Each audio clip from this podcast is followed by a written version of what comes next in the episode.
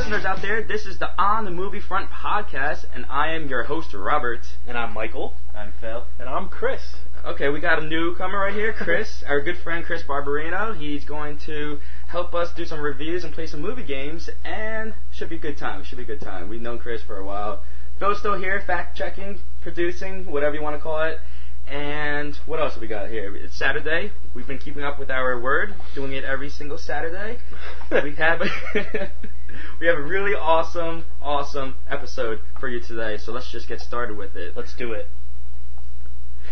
So what have we been watching? I'm going to do a review on Tangled. Mike just saw Win Win. Chris is going to review Paul, and Phil went to the movies yesterday to see Arthur, and he's going to give a little word on that. So I'm going to get things rolling and talk about Tangled. Now, I got this on DVD, and I watched it this week. It's the latest uh, animation film by Disney Animations. Basically, the story is about a princess, or a, a lost princess, and her name is Rapunzel. And if you know the fairy tale, she has very long hair, magical. She gets stored away in a tower by some evil uh, mother Gothel, I think her name is. And the entire movie kind of deals with that story, and then they kind of jazz it up with some musical numbers and some morals, and just a typical Disney movie. And it, it's it's interesting because it was narrated by Flynn Rider, who is an outlaw, a thief. He basically, in the beginning of the movie, he steals the crown from the king and queen, and he's running away from the authorities, and he stumbles upon the tower that Rapunzel's in. So he meets her, and they kind of fall in love that whole jazz. It's a typical Disney movie. If you've ever seen the classic Disney movies, any princess movies, you know, Snow White, Cinderella, um, even Aladdin with Princess Jasmine, it's it, it just basically takes that formula and that's it. You know, there's nothing groundbreaking about this film, but I have to say, I was impressed because Disney has kind of been in a, a big, big slump lately. I haven't seen The Princess and the Frog, but before that, you know, Disney really hasn't done anything big it's all been Pixar, even DreamWorks. They've been the, the, the powerhouses of animation. But Tangled really, really stepped up its game, and um, I, I enjoyed it a lot. Mandy Moore did the voice for Rapunzel, and you know she can sing pretty well. So the, the songs were good. There's no standout song that most classic Disney movies have, but uh, you know as a whole, it was very enjoyable, and I give it a very solid B. Nice. so you really liked it? I liked it enough to give it a B. I mean, uh, would you say it's, you know, where would you rank it amongst other Disney movies? Um, it, it really can't compete with the classic Disney movies of you know the '90s and especially the the really classic ones like Snow White. But I mean, I, I mean, it's a it's a it's a Disney princess movie. It's uh it's it's made for you know kids, especially girls, uh, want to grow up to be princesses. You know, fairy tale here and there, but it was very enjoyable. I, I, I liked it a lot. There's there was a lot of uh, comedic moments.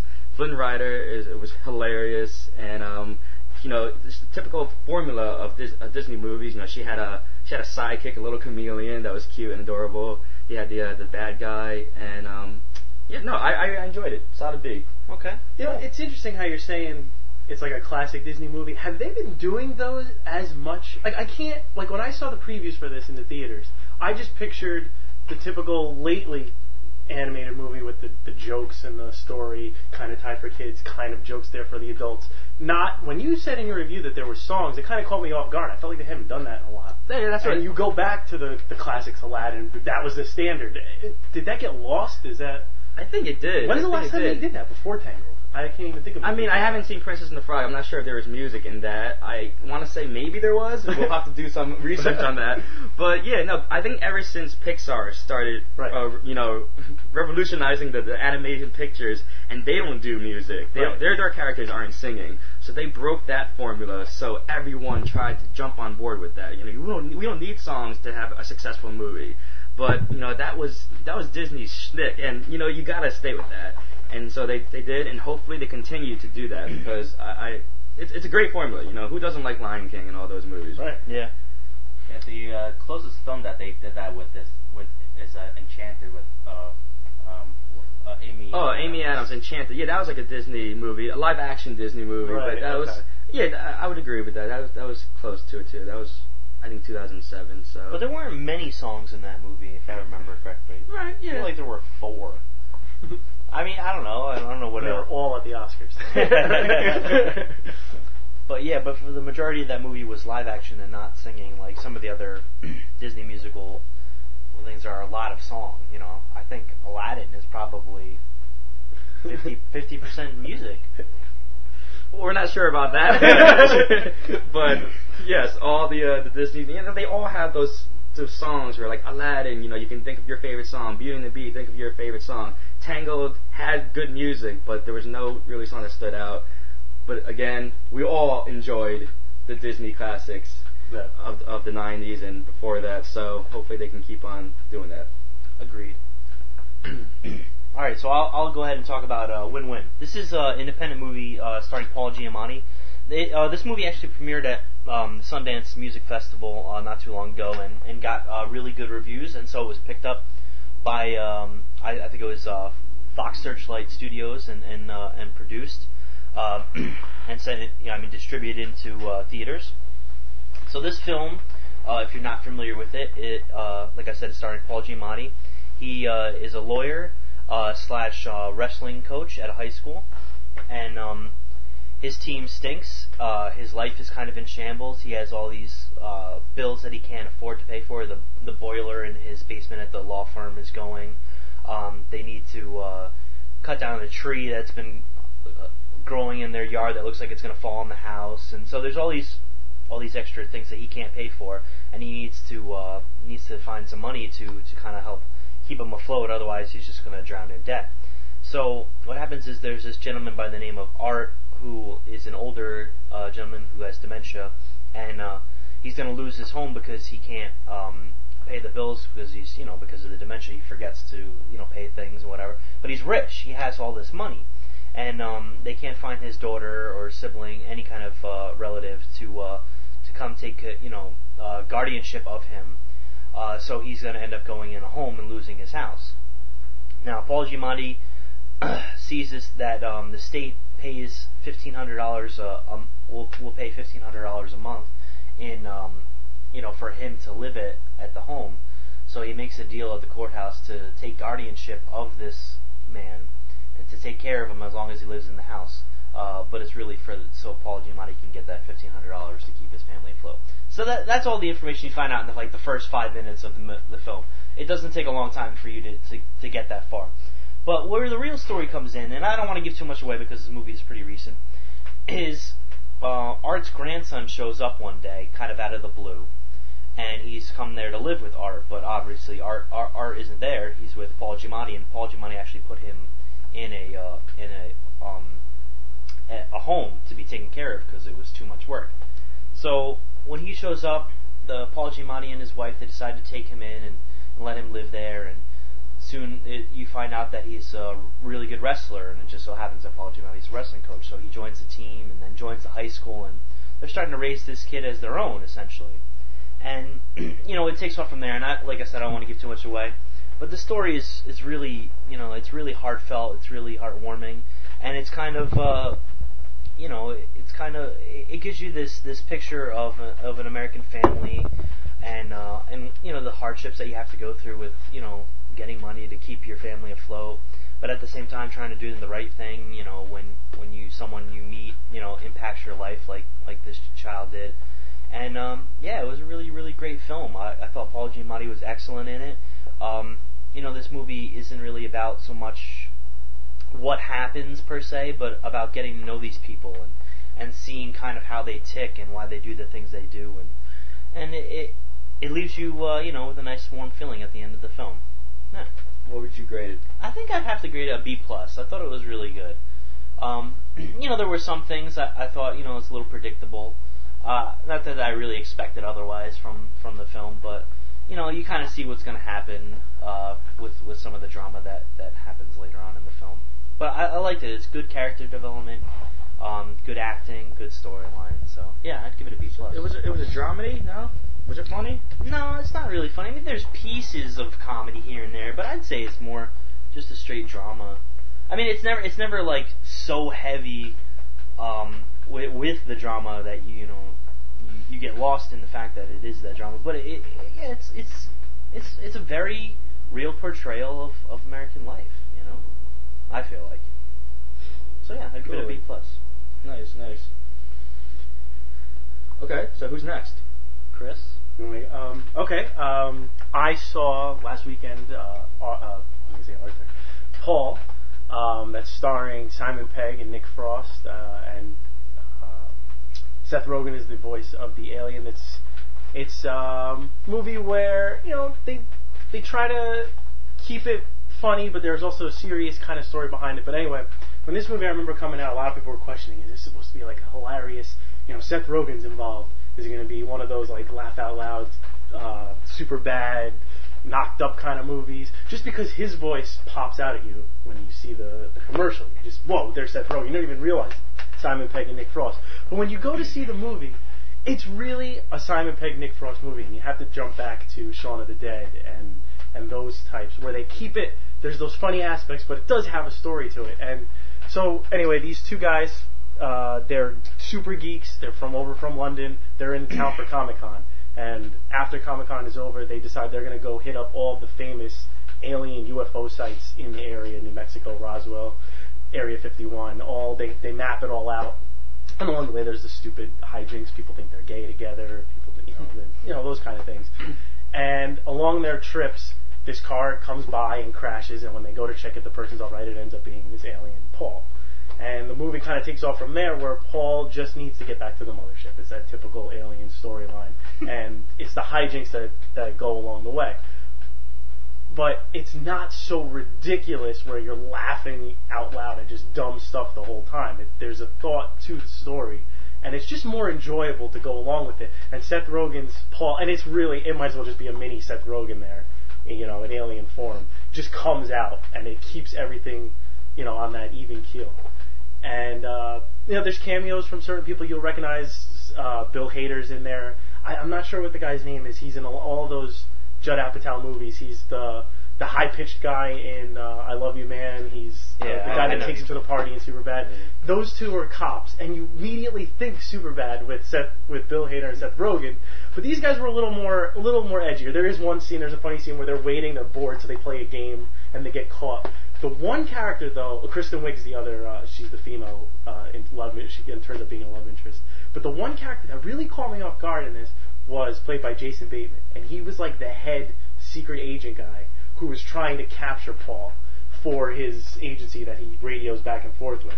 And he played such like such a straight, hard edge, like asshole kind of character. I was surprised because when you think Jason Bateman, you think you know Arrested Arrested Development and all these other goofy roles, but he was like you know a guy questioned what he was doing. He put the gun right in his chin and told you know backed him into his car, and I was like I was like whoa, this is weird.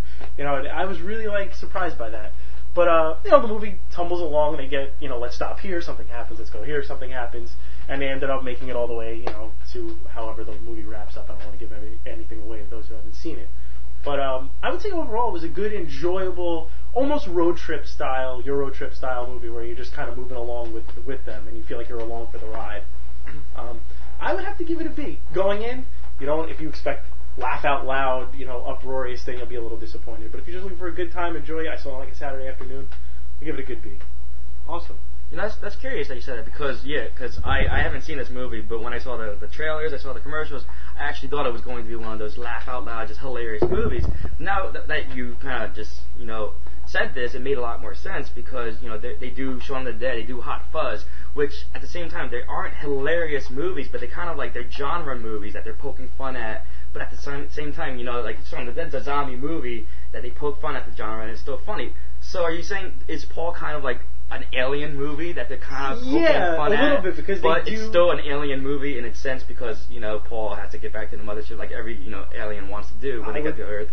No, I would say it is like that. That is they they went for their alien thing. They hit the little different aspects here and there, you know. And then and like I said, I don't know if it's an even keel, but you're kind of like there's a tension filled scene, and then the camera turns and the alien's doing something funny, and it's totally Seth Rogen. Like it's like that's a that's a Seth Rogen moment. It was like oh yo, it just brought you right back, and it was like.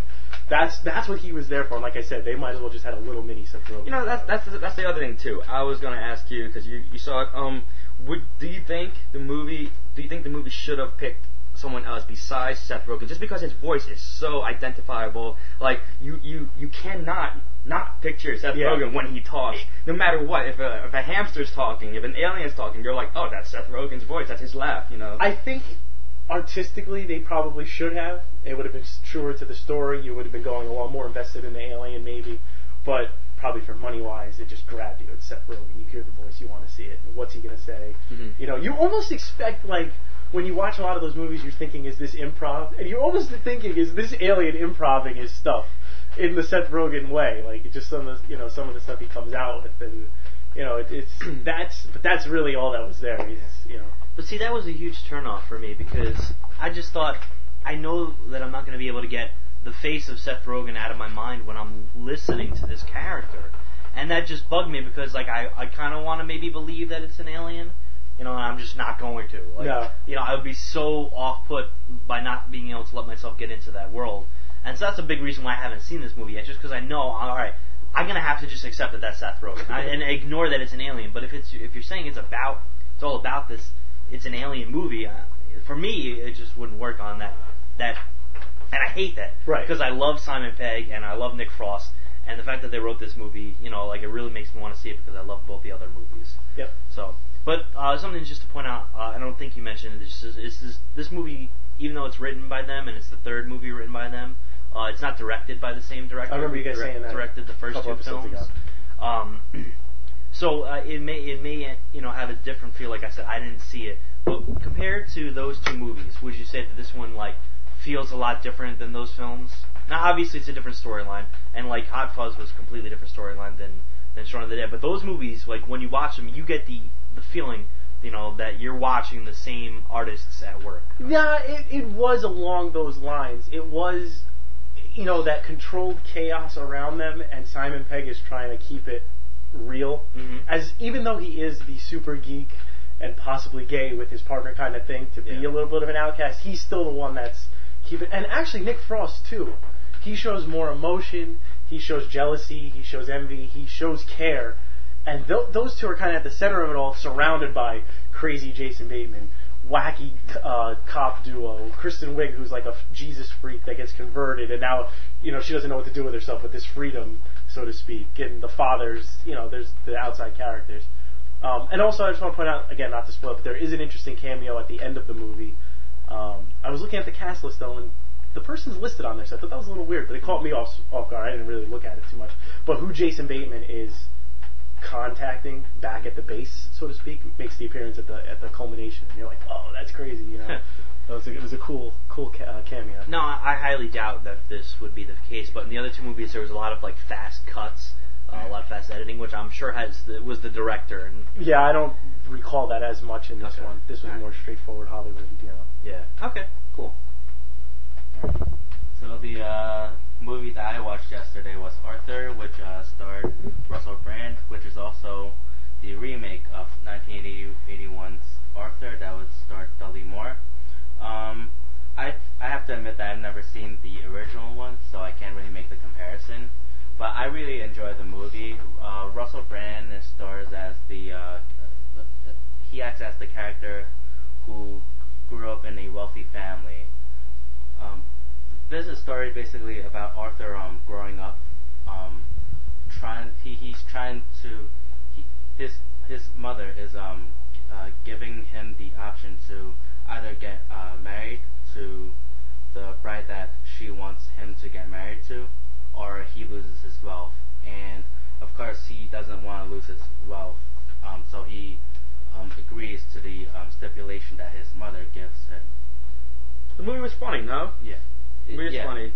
He, uh, Russell Brand is kind of that actor that's coming up that kind of seems he can, I don't know, maybe the new Will Ferrell or something. Like that he does these slapstick, he does these stupid comedies now. He kind of, he has charisma. He has, he can, he can, he can take the big screen on his own and he can just run with it. Uh, a lot of people don't like him though. I'm kind of hit or miss with him. I, I like some things he does, but then when I watch him on a talk show, I'm like, this guy's an annoying. He's so annoying. He's an ass. I don't want to. I don't want to hear his voice again. But you know, he has. He's different. He's out there. He kind of just like separates himself from all the other comedians that uh, that are on the big screen now. and I think that's that's cool. But I mean, when I saw these commercials, I kind of felt like Russell Brand's character in Arthur, he comes off kind of like not, not only like a man child, but kind of an ass. Like, is he a jerk throughout the movie? Because he kind of seems like a jerk. Um, he doesn't intend that on being a jerk, but because of how spoiled he is, he he he he, he does act on as being a jerk, but unintentionally. Right. Yeah, I, I, I can see that. I mean, I was just like, I don't want to watch this spoiled brat. You know, just just, waste his money on everything. Kind of just waste all the potential and everything that's handed down to him. I'm like, oh, that's that's not that's not a movie I want to see. But again, the uh, everyone did like the originals. That's why they remade this, which is also another problem I have. They shouldn't um, they shouldn't remake good originals for the most part. So, uh, but yeah, no. Again, Russell Brand. Well, he's out there now. You know. What did you think? What did you? What would you grade the film, Phil? I would give it a B because um I, I thought it was a perfect role for for Russell Brand. Like um all of his roles that he's been in that he's famous for, like um getting getting him into Greek and um forgetting Sarah Marshall. He acts kind of like the same way, but he's um, he transforms from that at the very beginning to a much more mature version of Mo- Russell Brand, where he learns how to take care of himself instead of having his nanny do it all the time. Um, so, and I, I thought his communication with Helen Mirren was perfect. Um, with Hel- Helen Mirren being like the, the perfect like mother motherly type. Um, so with with being with um, casting such a good um, crew, um, I, I think it deserves a B. Who uh, who played the love interest in that movie? I forget. Um, the love interest was uh, Greta Gerwig. Um, Gerwig, yeah, and and who's the uh, the one that you're trying to set him up with?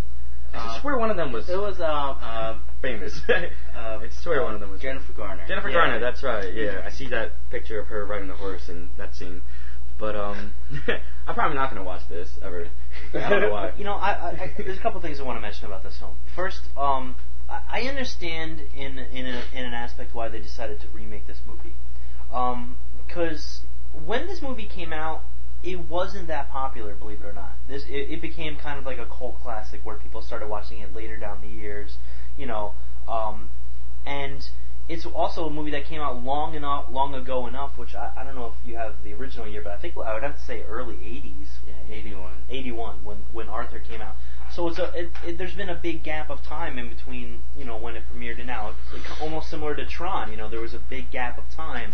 So a lot of people that are around now have never seen Arthur, didn't even know Arthur existed. I, I remember talking with a lot of people who said you know said like oh it's a remake. They had no idea. I honestly did not know until you just said that.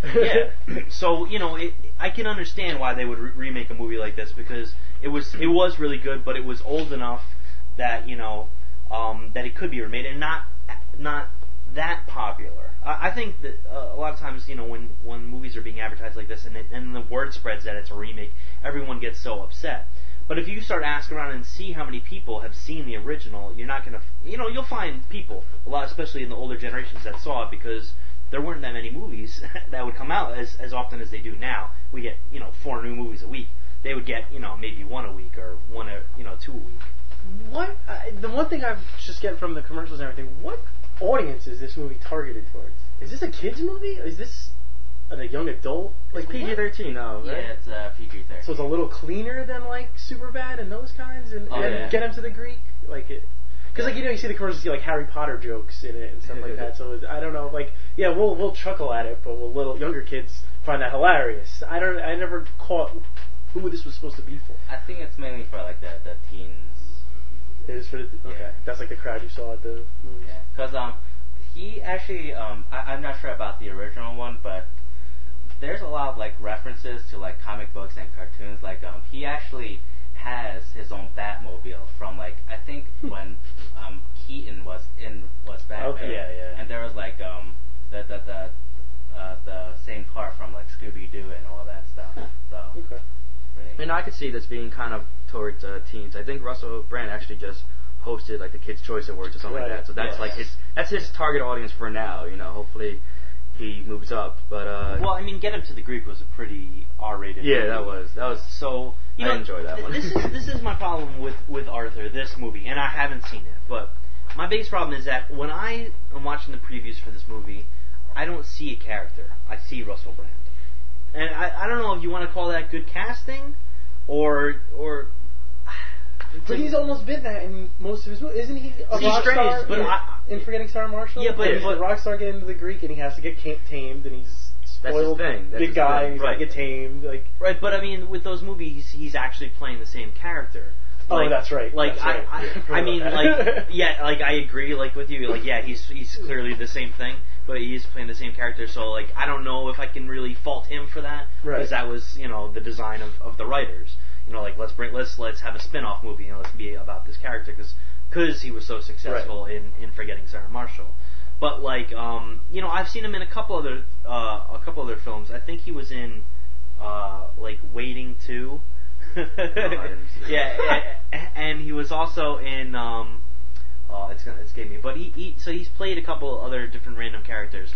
Um, but to me, he's never never different. He's always the same person, you know. And and him in real life because there's been a lot of overexposure of Russell Brand uh, as motorcycles drive by. um, because there's been a lot of uh, overexposure of Russell Brand. We've gotten so much of him in newspapers, on on the radio, on TV commercials. I mean, I've seen him everywhere in talk shows. So I I've gotten to know him so well that when I see the previews for this movie, it's just like, oh, it's just Russell Brand being Russell Brand.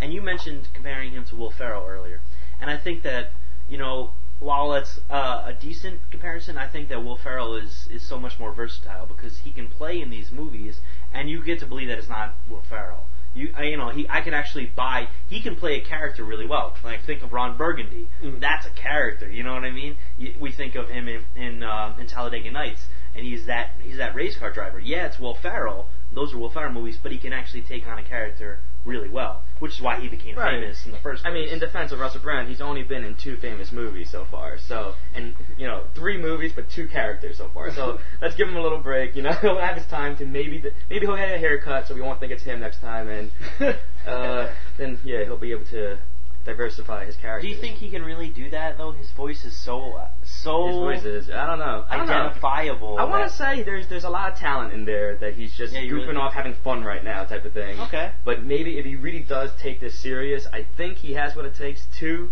you know, break free from his, you know, character that he's been doing all all, all this time. But for now, there's no showing for it. So yeah, Russell Brand is Russell Brand in every Russell Brand movie. So I think he is, and that's his life too. Wasn't he a junkie in real life? Yeah, and everything, and he is is. now getting his act together Mhm.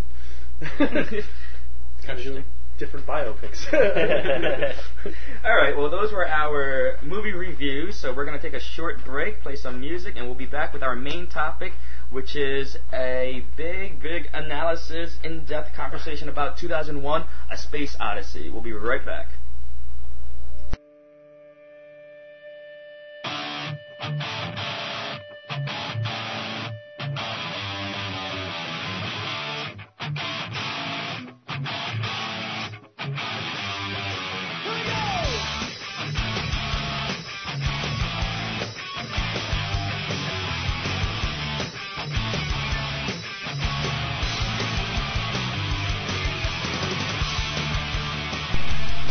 and we're back. Uh, we're going to discuss our main topic of the afternoon for this episode, which is 2001 A Space Odyssey, a classic film, uh, 1968, I believe, by Stanley Kubrick.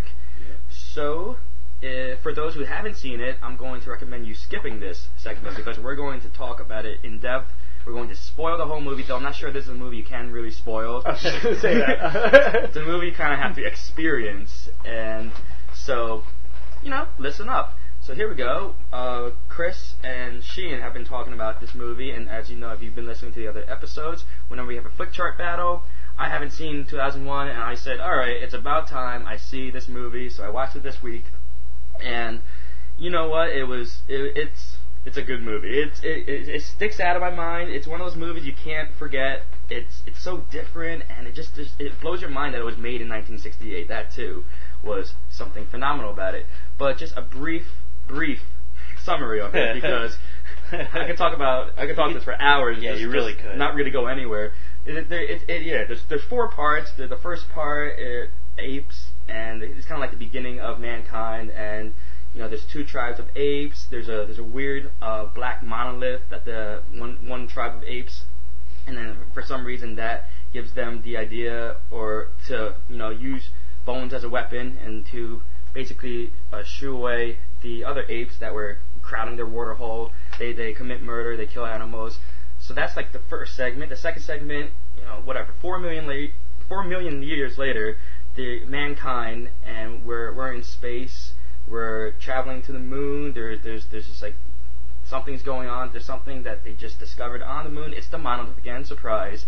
So they're going there to try to figure out everything. It's pretty cool. I, I liked it how they were skyping back then. You know, that was pretty cool. I like that. And so they finally see this this monolith, and then some kind of crazy radio signal just deafens them. Something happens there.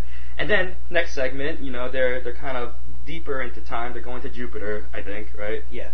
and there's there's Hal, this this computer that can think like humans and pretty much might have feelings. That's the whole kind of like you know what is this thing? Basically, think of WALL-E, uh, the computer, that the mastermind behind this, and y- you just ask this computer to do everything. It does it for you, and it even responds to you. It understands you. So. And then there's that big. This this is pretty much the main part, the the big meat of the movie, that it's the the humans against this machine, and this machine, all its objective is is to get this mission complete, uh, no matter what, even if it, you know, even if all the humans die, this machine is going to complete this mission. So they have uh, a joust there, and then the fourth segment is the the weird, trippy, I don't even know what's going on segment, and then it ends. It's kind of like you have the main character. I think they're on Jupiter now, and you kind of see him i- within minutes flashing throughout his entire life. He uh, again the monolith is there at, at, at, the, at his uh, deathbed scene, and he and the main character grows really old, and then all of a sudden you're in space again, and you see this star child. It's basically an embryo. He opens his eyes. He's looking at Earth. The end. So what do we have to say about this movie? It's uh, it's a very interesting movie. Sure, it's it's out there. It's it's it's obviously open to interpretation, and I think that was the main point about Stanley Kubrick doing this. Uh, it's it's kind of based on uh, uh, the Clarke novel, but it's weird because that was being that, that novel was being written the same time the movie was being shot. So there's different interpretations between the director and the novelist. Uh, but for the most part, I enjoyed it because it was just such an experience, and I wish I saw this in the movies in 1968 when it was released. Seeing it on my little TV in my bedroom was can't even compare to what it was like to seeing it in the theater.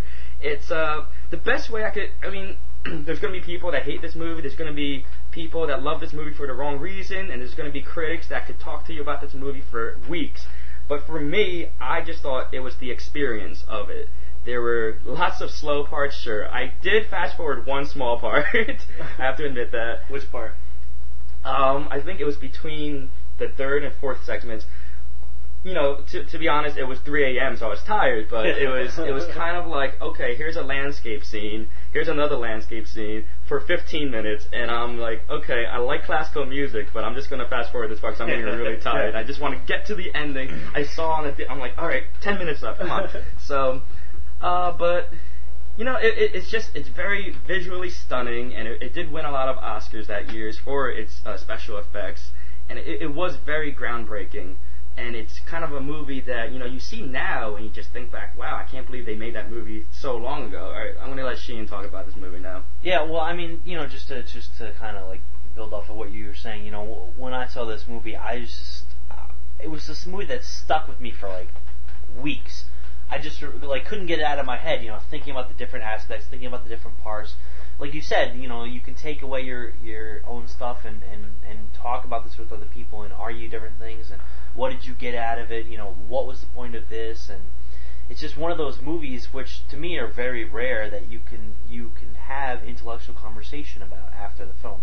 To me, I love films like that. You know, maybe maybe I am a little bit biased about films that are like that, but but I, I, I just think it's fascinating that you can talk about you know in, in the meat of the movie when they're you know they're on the ship and, and this machine you know Hal is is kind of like controlling them and, and being affected by what they say and it like listens in on them and spies on them. You know you get this thing and it's like oh well you know like what if technology has feelings you know? Like am I eh, are the things I'm doing to it like affecting it? You know you don't think about that. And uh, this was the the first you know perhaps the biggest movie to really draw that question out into the opening you know? And uh, lead to movies kind of like Terminator and stuff like that, you know, down the line. So that's why I think it's so fascinating and and for the multiple reasons. And you know, um, just to you know, like you're saying with some of the special effects, you know, there's this one scene I remember specifically, and it's probably the most talked about scene in, as far as technically. Um, one of the actors is walking in a in a 360 degree circle, and he's just uh, walking all the way until he's upside down, and and then he goes into another door, and, and it's just great, cool watching it. Because you're like, man, you know, like how do they even do that today? Like now, like how how do they do Yeah, that? I said that too. I'm like, whoa, whoa, did this just happen? like, how did they just do that? Yeah, you know, some of that stuff is is really really cool and really groundbreaking. You know, I I mean, the movie is groundbreaking in so many ways. The special effects, the storyline, you know, the fact that it's so different to a lot of the movies that had come out. You know, uh, so that that's why to me it's such a classic. I what do you think, Chris? Um, I do, I do agree with what you guys are saying. I mean, obviously it's a classic. It comes, and you know, looking back, thinking, wow, they did this in the '60s or whatever it was. Like, whew, that's that's quite a feat. I mu- compared to what they must have been seeing in the theaters those days, and then you sit down and watch this thing, you're like, oh, you know, it's that's it's got to be blowing you away. And obviously, it's a little different for us to look back now. The, the advancements of Avatar and all those kind of movies, you back and it's like, okay, it's a little little cheesy, but that happens. You know, same with Jaws. The shark comes out, like, that's the shark people were afraid of. But anyway, um, I, you know, it, it is definitely a thought-provoking movie, but I think what what I feel it falls off is it almost goes too far with that thought-provoking kind of thing, where you're you're left so far on a ledge to come up with your own thing that you could pretty much say whatever you want about it, and that could be your thing, and that's it. I can't argue that. Yeah, I could say whatever. I could say that whole last scene is somebody taking a dump, and that's what's coming out, and you could be like, yeah, it might be. You know what? That's, who knows? Maybe we're super zoomed in on a turd or something. Like it's it's so, but a lot of people enjoy that. A lot of people do like those kind of discussions. When I go to see a movie, and I, I kind of wanted to bring this back around from when you guys discussed against The Dark Knight. The Dark Knight, to me, was that perfect balance of entertainment and thought-provoking conflict. That's what I like. And uh, honestly, now to bring it back to 2001 Space Odyssey, that whole Hal's scene I think could have been the movie itself. That was a great, just a mind melter. You're you're sitting there, oh my god, this machine knows what they're doing. And what what would I do if I was the machine? What would I do if I were the people? How would I be able to now outsmart this genius beyond thing? You know, and like that gets me like amped up at the movies. And I think you know, like the Dark Knight is that whole battle between good and evil, and it's almost like real good and real evil. Like it, they they took it to another level, and that's you know, and you needed those inner battles. If I was on the ship with the prisoners, if I was on the ship with the civilians, if I was Batman hanging in the, or if I was Joker hanging from the the rope Batman about to kill me, would I still go through with everything? If I was Batman, would I let him do this? Would I just kill it? Like this, that movie, every scene, I was like, what would I do if I was this character? What would I do if I was that character? And you know, 2000 Space, 2001 Space Odyssey, I feel like is a whole different kind of conflict solving thing on your own, and it's it's not the one I enjoy when I go to see a movie. Um, and again, like you were saying, you fast forwarded through things. I I could not stand that space landing. We watched a ship move like I don't know, 10 inches on the screen, and it took like 20 minutes to do it. And I was just like, come on already. And just the same with you with the landscapes. Like these landscapes are nice, but come on already. You know, and like, you know, but it was it was enjoyable. It was interesting. The whole monkey scene in the beginning that was crazy. But again, it was like, okay, this is evolution. This is the idea. This is our fast forward idea of evolution. A thing lands, and now they know what to do. And and you do think back, like, how did that really happen? How did that come about? When did they think this will work? You know, when you know when is, I'm thinking, when's my dog going to learn to go put his own food in his bowl, kind of thing. You know, and it, it, it definitely is. It was way ahead of its time. Yeah, no, I agree because you know, all right, I I, I enjoy it like Sheehan, those type of movies that are just entirely open to interpretation. Like Chris was saying, you know, it's true. We can all say something about this film and what we thought it was really about, and you know, you you can everyone can pretty much. You know, if you put enough enough thought into it, you can make your opinion right. There is no wrong answer, and I kind of really, really enjoy that. Um, a, a movie that just popped into my head while talking about this film and after watching it was you know David Lynch's Mulholland Drive type of thing. It's a it's a mind twisting movie. You kind of go through it, and then after it's done, you're like, okay, so so what just happened type of thing. Yeah. And you and just like a Space Odyssey, I'm going to watch this movie numerous times again, and I might get a different interpretation every single time, and that's cool. I like that. Yeah. Same thing with Mulholland Drive. I've watched that movie maybe ten times, and I'm just like picking up on something here and there. It's really cool. These, these mind twist movies are awesome.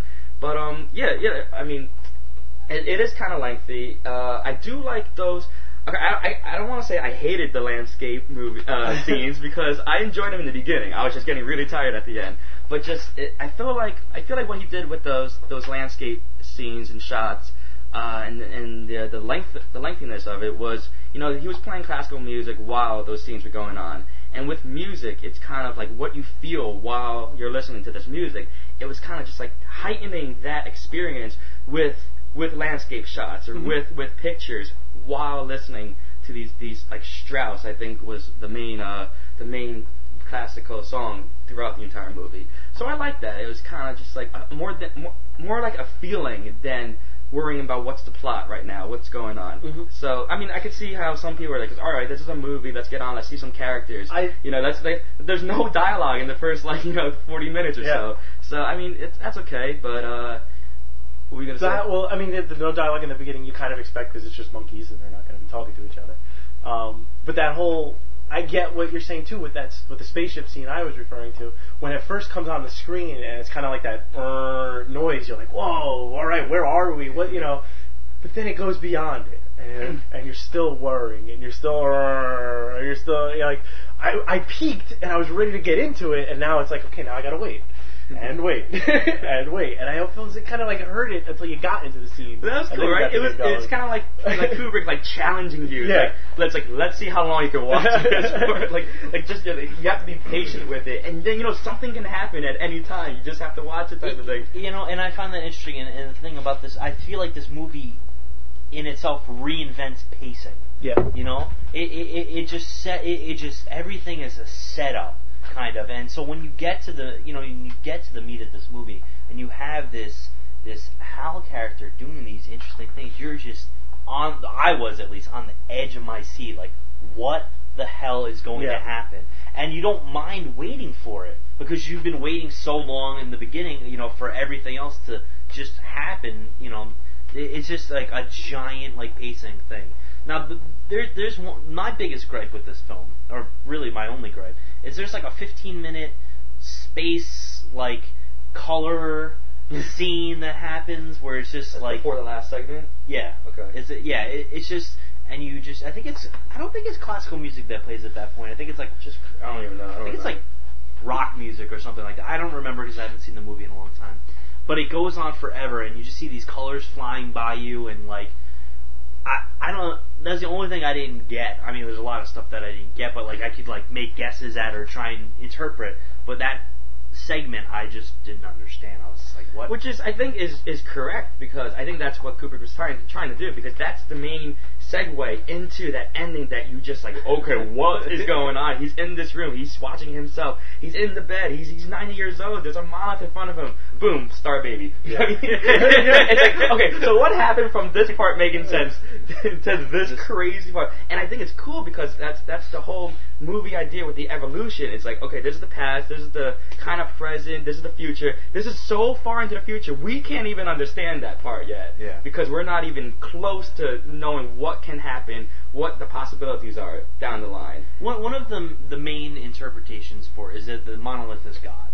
That that's like a, a very common thing. Let's get religious here. you know, and I'm not going to go too deep into this because we could be sitting here talking about this for hours. But it's just that, like, you know, God comes down and, and tells the monkeys what to do.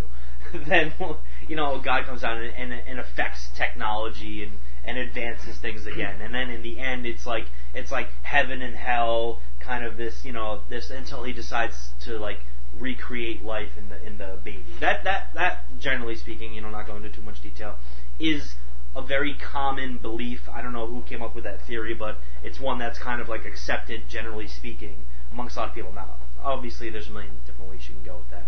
But I always thought that was a really interesting one to think about the monolith as God and, and him kind of, you know, just just messing with life, over and over and over again, and and how that would affect things, and and so you get to see you know uh, the creation, you know, life, then death essentially, and then re-life, you know, in like one big circle.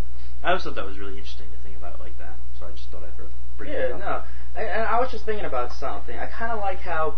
Okay, this is this is one of those interpretations that's out there. that- and it's not even an interpretation. It's just a whole overview overview about the movie in general. The movie was made in 1968, but you know it's 2001: A Space Odyssey, and there's a lot of um, things, a lot of aspects, characteristics that you can throw back to Homer's The Odyssey, and you know it's kind of like a, a whole adventure of of you know home uh, what's Odysseus I think is the character's name right?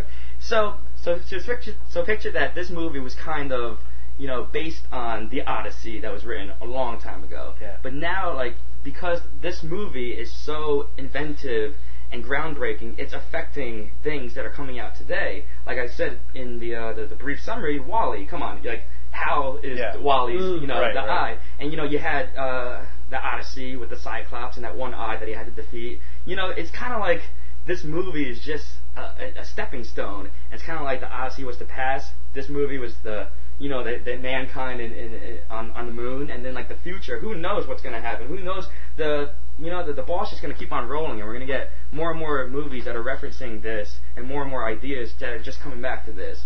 So I like it as that like whole. You, you have no idea what the future is going to bring, but it's going to kind of like take take back from the, just the classic story of the Odyssey to begin with. Agreed. Yeah. All right. So so we'll, we'll bring this back to the reason why we, we decided we were going to talk about this because you know our Flickchart battle and deciding whether or not you know uh, the Dark Knight or 2001: and Space Odyssey was a better movie. So we'll just go around. Chris, what do you think? I still have to go Dark Knight. I that that was one of the best movies, and I mean it it, almost.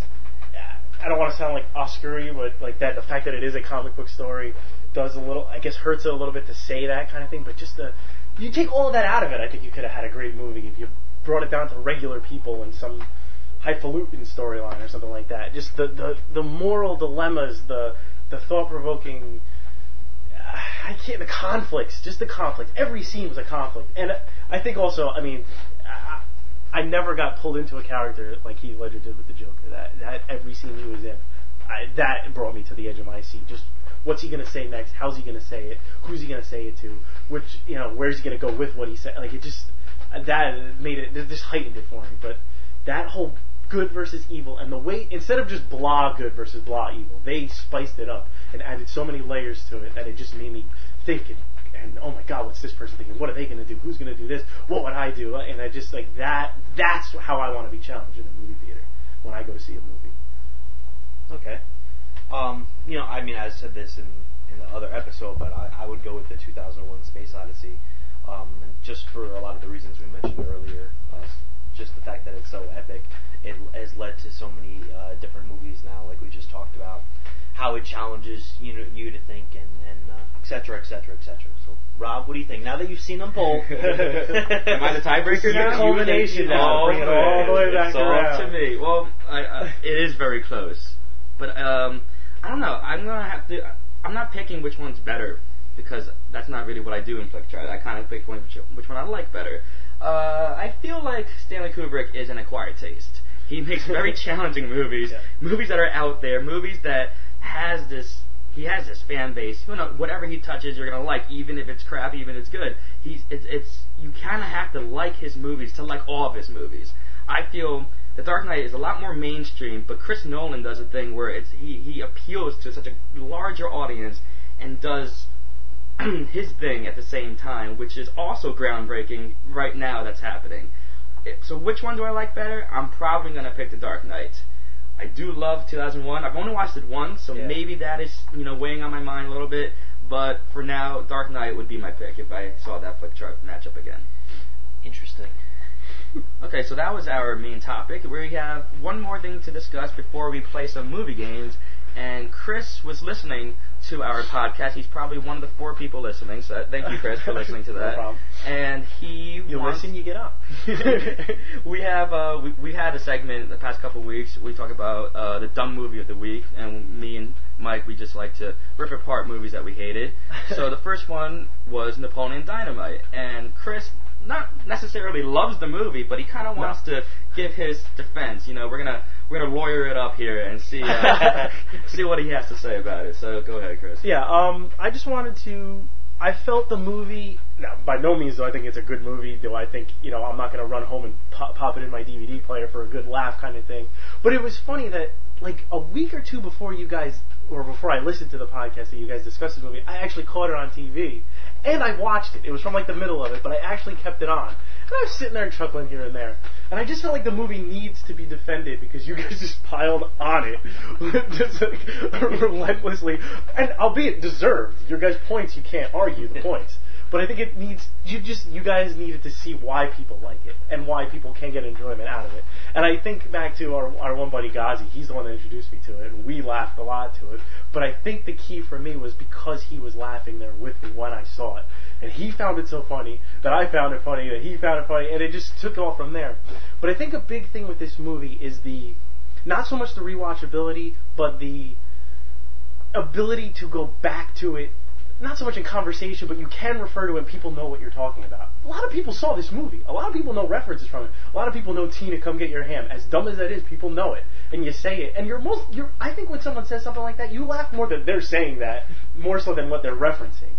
and I think that's a big, a big draw to this movie is that you can do those kinds of things and it, and it keeps it going. When I first saw Anchorman, I thought, I didn't think it was that good but you saw it again, you saw it again, you saw more people that saw it again. Now you're making mo- references and quotes, and you find a quote you didn't find that funny first. Now you find it funny, you know. And, and I think that that's the kind of movie you're dealing with. And it's funny that we kind of back this up over 2001: Space Odyssey, because I think this is another one of those movies where you're sitting there watching and you're thinking, what the hell is going on?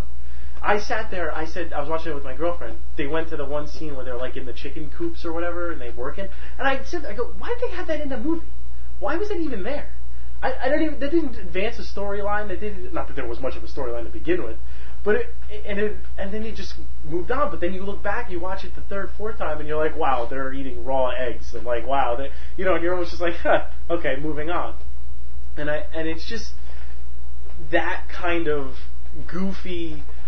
What's what stupid thing is this person going to do next? And I, I'm going to be the last person to tell you that everyone would find that funny. Not, you know, you could go to the movie and just be like, okay, that is stupid, and not find it funny.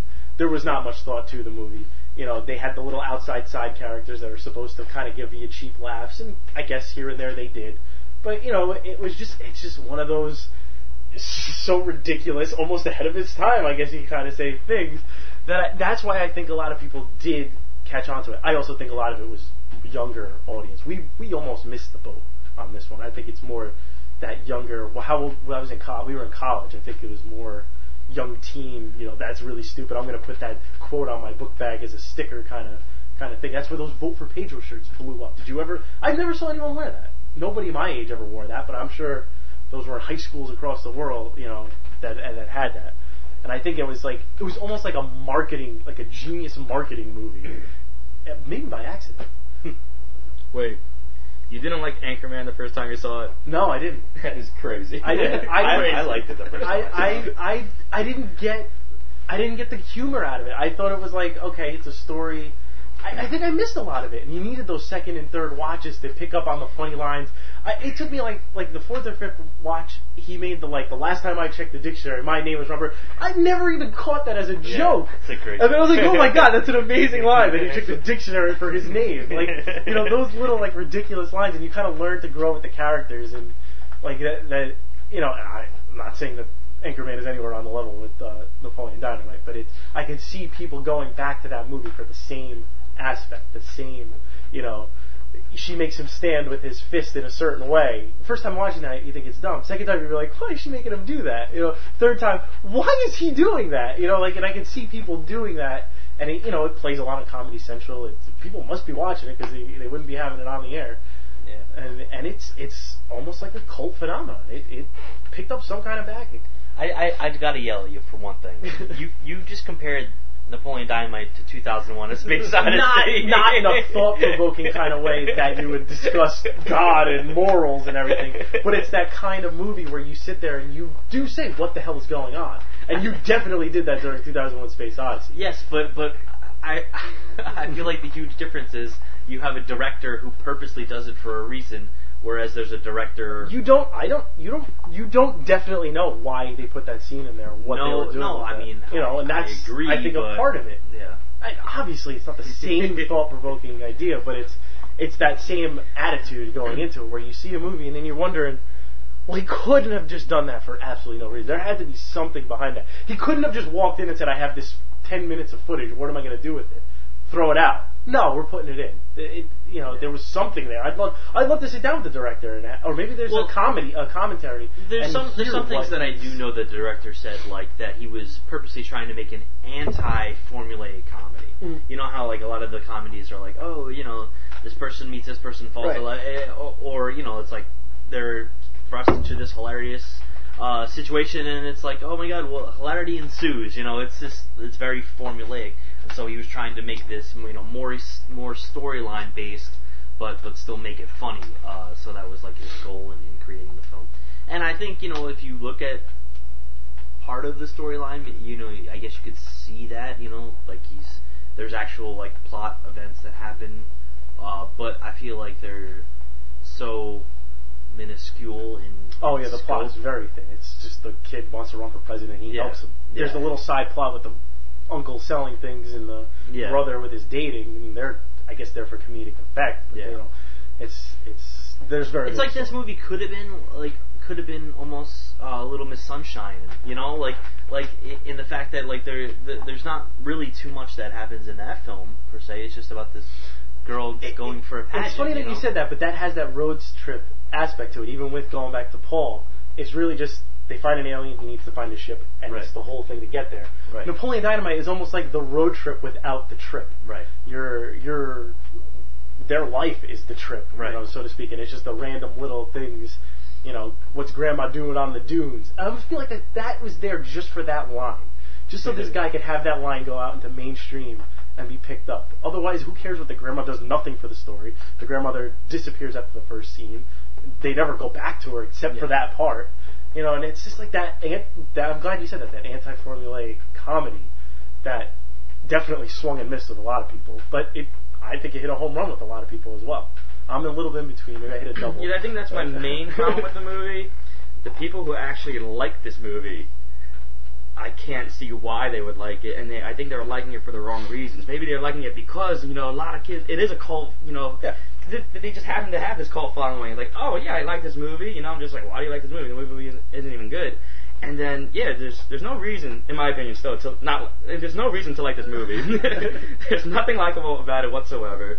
Um, maybe, like you said, maybe it was just a, a great marketing scheme or something. But you know, just the fact that so many people do like it makes me just hate it even more. Because all right, everyone could get, everyone could jump on board and said the happening was stupid, and that's why we did not like it. We talked about it last week. Yeah. But just the fact that so many people love Napoleon Dynamite makes me just hate it even more. There's no reason to like that movie. Yeah, agreed.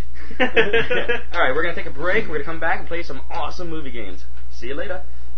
I was following the eye, was following the eye, was following the eye, was following the eye, was following the eye,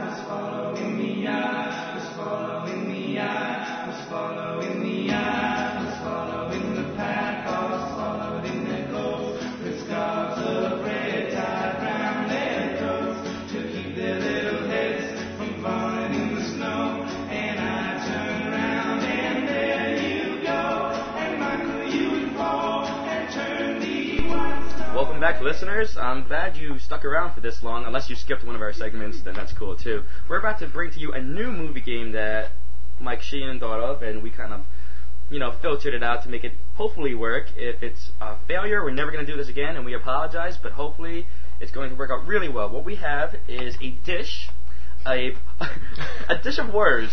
In, Dish of words. That sounds awesome. I could, I could go for a dish of words right now.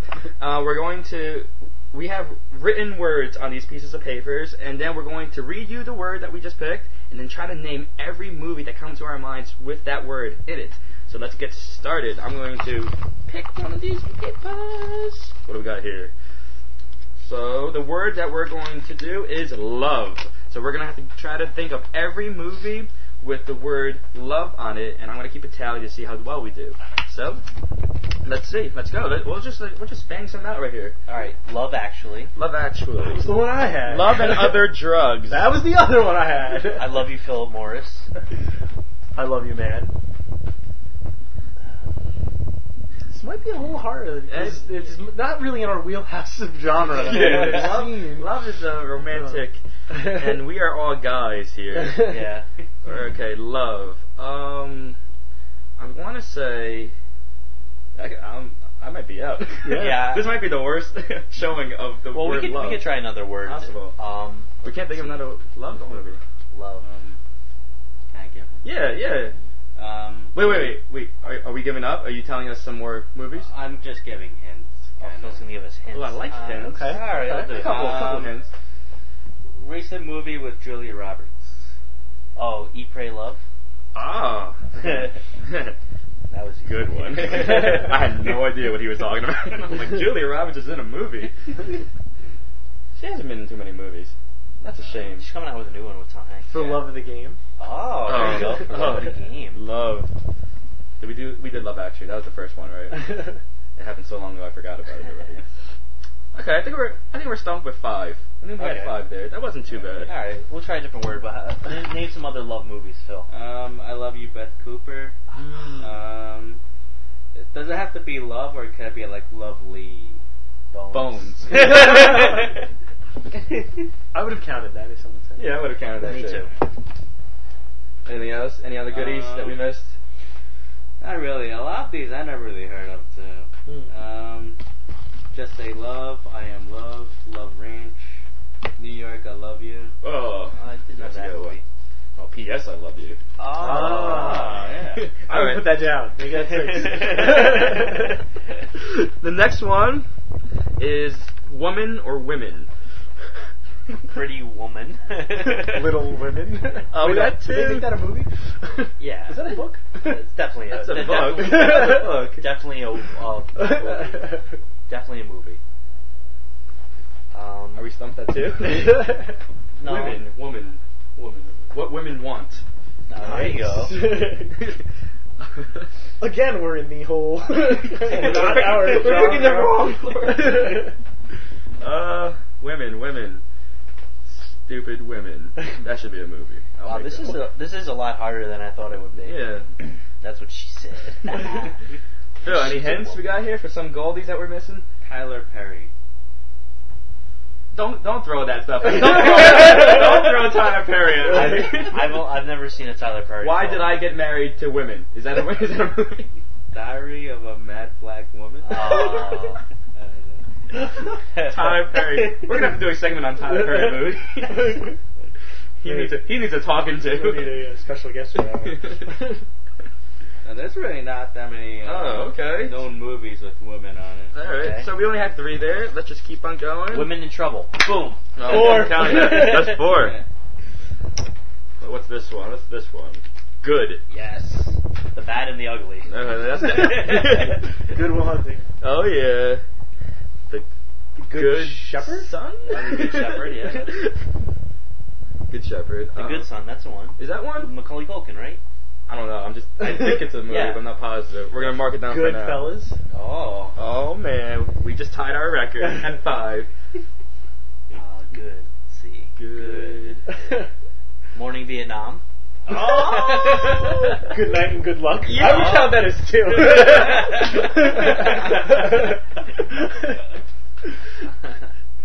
Oh man, we are rolling with good right now. Good movies out there. Good. Good day. No. All right, that might. Good day.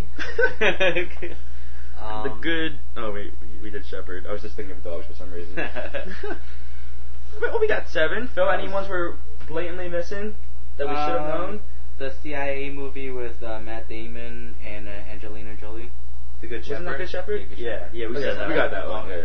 Any other ones? Um, not really. We rocked good, didn't we? Yeah, you did. All right, all right. Let's do one more. Hey, we'll do one more. Round it This is fun. The good was really good. I hope we get bad this time. You, we might be actually. Oh no, Red. Ah, We got thin red. Red. line. What about just the movie Red? The movie Red. That was the last, the recent one, right? Yeah. Yeah. Hunt for Red October.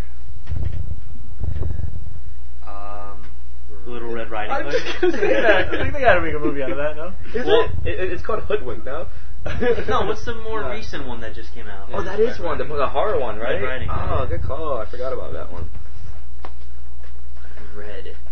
Isn't there like a movie just with the, like like the colors? Like there's a red movie and a blue movie and a white movie. Are you thinking of like Pokemon? You're thinking of the Weezer albums?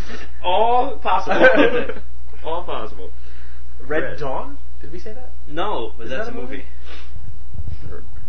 We got five. We got Cinco. I'm Oh. impressed by that many red movies. that Red. you thought about. Red. I want to say Red Rum, but Red Not brown. All right, I think we're good with red. Any, uh, No, we miss any? The color red, isn't that? No, the color purple. Wrong movie. the color red. I don't have. That, Oh, that, oh, that, yeah. We didn't say that. Alright. Give that hint, yeah. Um, oh damn. Am I the only one Okay, that now doesn't know we're- this? Bring it on. So, give me a hint. uh, Anthony Hopkins. I don't know that. The. Edward second Norton. one in the trilogy? Oh, Red Dragon. Yeah. Damn. Okay, that could have been a good one to get. All right, so we were the best with good. Any other reds? Nah. We were Uh, okay with love and red, and women we just have no clue about. All right. Understandably so. Ah, exactly. So we're gonna move on to play the movie review game. Now we have a whole bunch of contestants. I'm gonna try to just throw out the hardest ones and see see what they can't get. But if you Bring don't it. if you don't recall, this is a game where I'm going to read an excerpt of a movie review from a critic, and they're gonna try to guess what movie it is based on the review.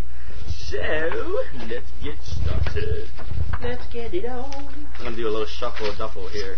Shuffle it and duffle it. Um, I'm gonna read this and then hand this to you guys. Okay. Um, this movie was in 2008 by James Berardinelli of Real Views. He is in many ways a sad case, a man whose entire identity and self-worth are defined by the sport that he has ruined his health and cast him aside. He lives in a trailer park in northern New Jersey. The wrestler. Boom. Oh wow, okay, we gotta have to get some tougher ones for these guys. I, if it wasn't for New Jersey, I don't. I didn't remember that was in New Jersey. 2009 by Tasha Robinson, the AV Club. This story, drawn from Neil Gaiman's short novel of the same name, follows a snappish, snarky girl whose writer parents whisk her away to a countryside boarding house, then prompt- promptly ignore her.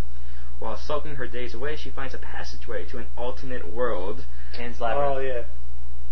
incorrect, in Wow. which her oddball neighbors, distracted parents, and dogs. Coraline. There you go. Phil got that one. I gotta give him, I gotta give him credit. Damn. Good job, Phil. It did sound awfully like Hands Yeah, Labyrinth. Uh, this movie, 2010. At its best, the film plays like an oddball synthesis of Eternal Sunshine of the Spotless Mind and Kill Bill. There's just so much other stuff. At one point, Scott enters his apartment to the Oh, music. Scott Pilgrim? Yeah, versus the world. How could they compare those two movies? you can talk to this filmic critic, Daniel Montgomery. They're, they're rolling through these. so I'm just going to keep reading. Uh, 2009 movie. But working with his brother Yvonne, Sa- Sam Raimi is laughing with us, and often louder than we are. Previously, the trouble with Raimi has sometimes been that you didn't trust him. Movies like Darkman and his spaghetti O western, The Quick and the Dead, were hard to take seriously. His laugh. Does this drag me to hell? Yes. I didn't even have to print these out at all. Maybe I have to get a little tougher on you guys. Scattered through, oh, 2009 movie. Scattered throughout are plain talking close-ups of folks being laid off. Up in the air? No, I read that. I'm like, oh, that was too easy. We're we're gonna finish all these. How about that? Sweet. 2009. A story about the unbreakable bonds between parents and children. A story about thwarted justice and monstrous revelations is diverted by Jackson in a story about CGI wow factor of his netherworld. Colors are drenched. Lovely Bones? Yeah. Ad- uh, 2009 movie, adapted from an excellent 2006 novel, Hillcoat post-apocalyptic drama in which a man and his young son, who was born after the barely seen. Oh, the road. yes. Yes. I, I was just like, it's Cormac McCarthy. It's the title of it. 2000 more Resident 2000 2009 movie. This isn't your assembly line teen horror thriller. The portraits of the two teen leads are too, or I'm sorry, are a little too knowing. The dialogue is a little too off-centered. The developments are a little too quirky. After you've seen enough teen thrillers, you begin to appreciate these distinctions. Let's put it this way: I'd rather see this movie again than Twilight. That's by Roger Ebert, 2009 movie. 2009 teen thriller. I can't. I'm blanking on teen thrillers, and then you get you didn't get too much more out of the review than that. I mean, that was a teen thriller. I doubt. I doubt. The only teen thriller that I remember was the sorority or sorority girl. yes, I do remember But that. I feel like that wouldn't be this this review because I feel like Roger Ebert would not want to see that movie again. um, oh man, what were some other? oh, maybe the um, the what do you call it? Paranormal Activity. Those But they're not considered really two teenagers. Oh yeah. Well, it's yeah. Oh boy, might have stumped them. what do you say, team? Uh, Stump City? 2009. Huh? 2009. I I can't think I- I don't know. thrillers. I don't know that many teen. The main part about this, what he says, is the uh, the quirkiness of the dialogue, and everything's just quirky. But it's um it's uh, a Diablo Cody written film, Oh, Jennifer's Body. yeah. Last that movie one. wasn't very good. well, he's saying it's better than Twilight, which isn't hard to do. Last one. Let's let's end it off with a high note. 2009 film. There were definitely lou- lou- laugh out loud moments. I won't deny that. For search as you might, there's not much more to this film than a better than average romantic comedy. And when I say better than average, I mean funnier, because really the movie is about shitty people doing shitty things to each other in, s- in shitty pa- in shitty places. And while Mottola tries to sum things up at a very at the very end by allowing the two leads to finally consummate their relationship, it's just not satisfying. What year is this? 2009. I don't want to read the last sentence because it might give it away. you may have to. Uh, she's Shitty- just not that into it. Oh, it could be one of those, or the other one, Valentine's Day or whatever. But the other like? It wasn't about shitty things happening. Yeah, that's though. true. Should I read the last sentence? Yeah. Oh, and believingly, Kristen Stewart could be an NYU student is a mighty big pill to swallow. In my mind, she'll still be offering herself to vampires at the prom. Wow, what a Stewart. knock on Kristen Stewart. I um I only know movies. The Twilight movies are the ones that she was in. Hey, this, this Uh, guy, this guy didn't really like this movie, but I mean, it's a movie that I enjoyed, so I was surprised. To I don't remember her being an NYU student in anything. Adventureland? It's Adventureland. Ding, ding, ding! Phil guesses Adventureland and guesses correctly. Congratulations, Phil. So we are done with our movie review game. The guys kicked some major booty, and Got us at the end we're going to move on to our Flickchart battle. Flickchart battle. So do some plugging.